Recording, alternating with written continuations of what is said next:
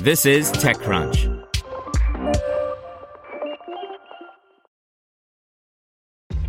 This episode is brought to you by ShipStation. You know, some things take a lot of work, like sending little robots to far off distant planets. And just as that's challenging, so too is running a successful e commerce business, especially when there's so much to do. So I want to introduce you all to ShipStation. Now, I love using ShipStation because of its easy to use dashboard, which makes managing orders and printing labels a breeze and super smooth. Oh, and the customer service is just out of this world.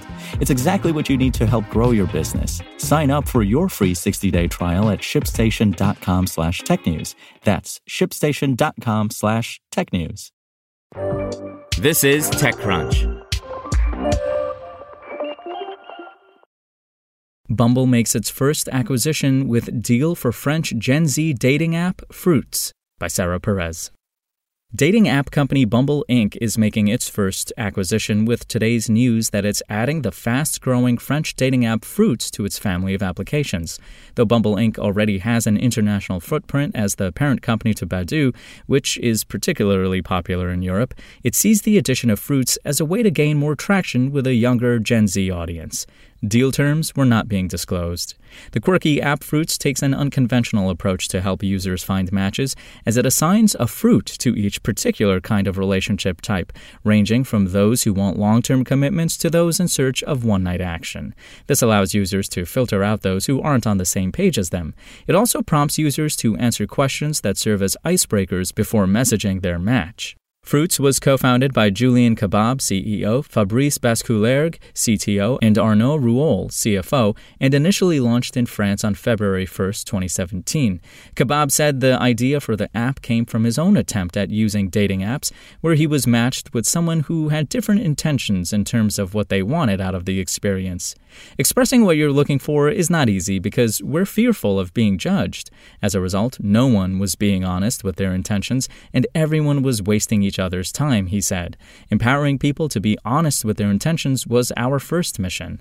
To date, Fruitz has been downloaded 5.6 million times globally across the App Store and Google Play, according to Sensor Tower data.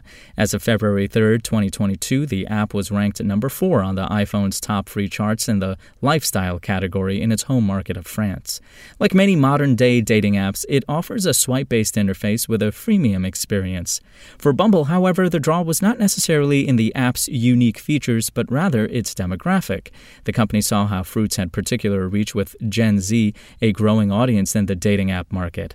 The app also was gaining traction in key West European countries, including France, Belgium, Netherlands, Switzerland, and Spain, in addition to seeing rapid growth in Canada.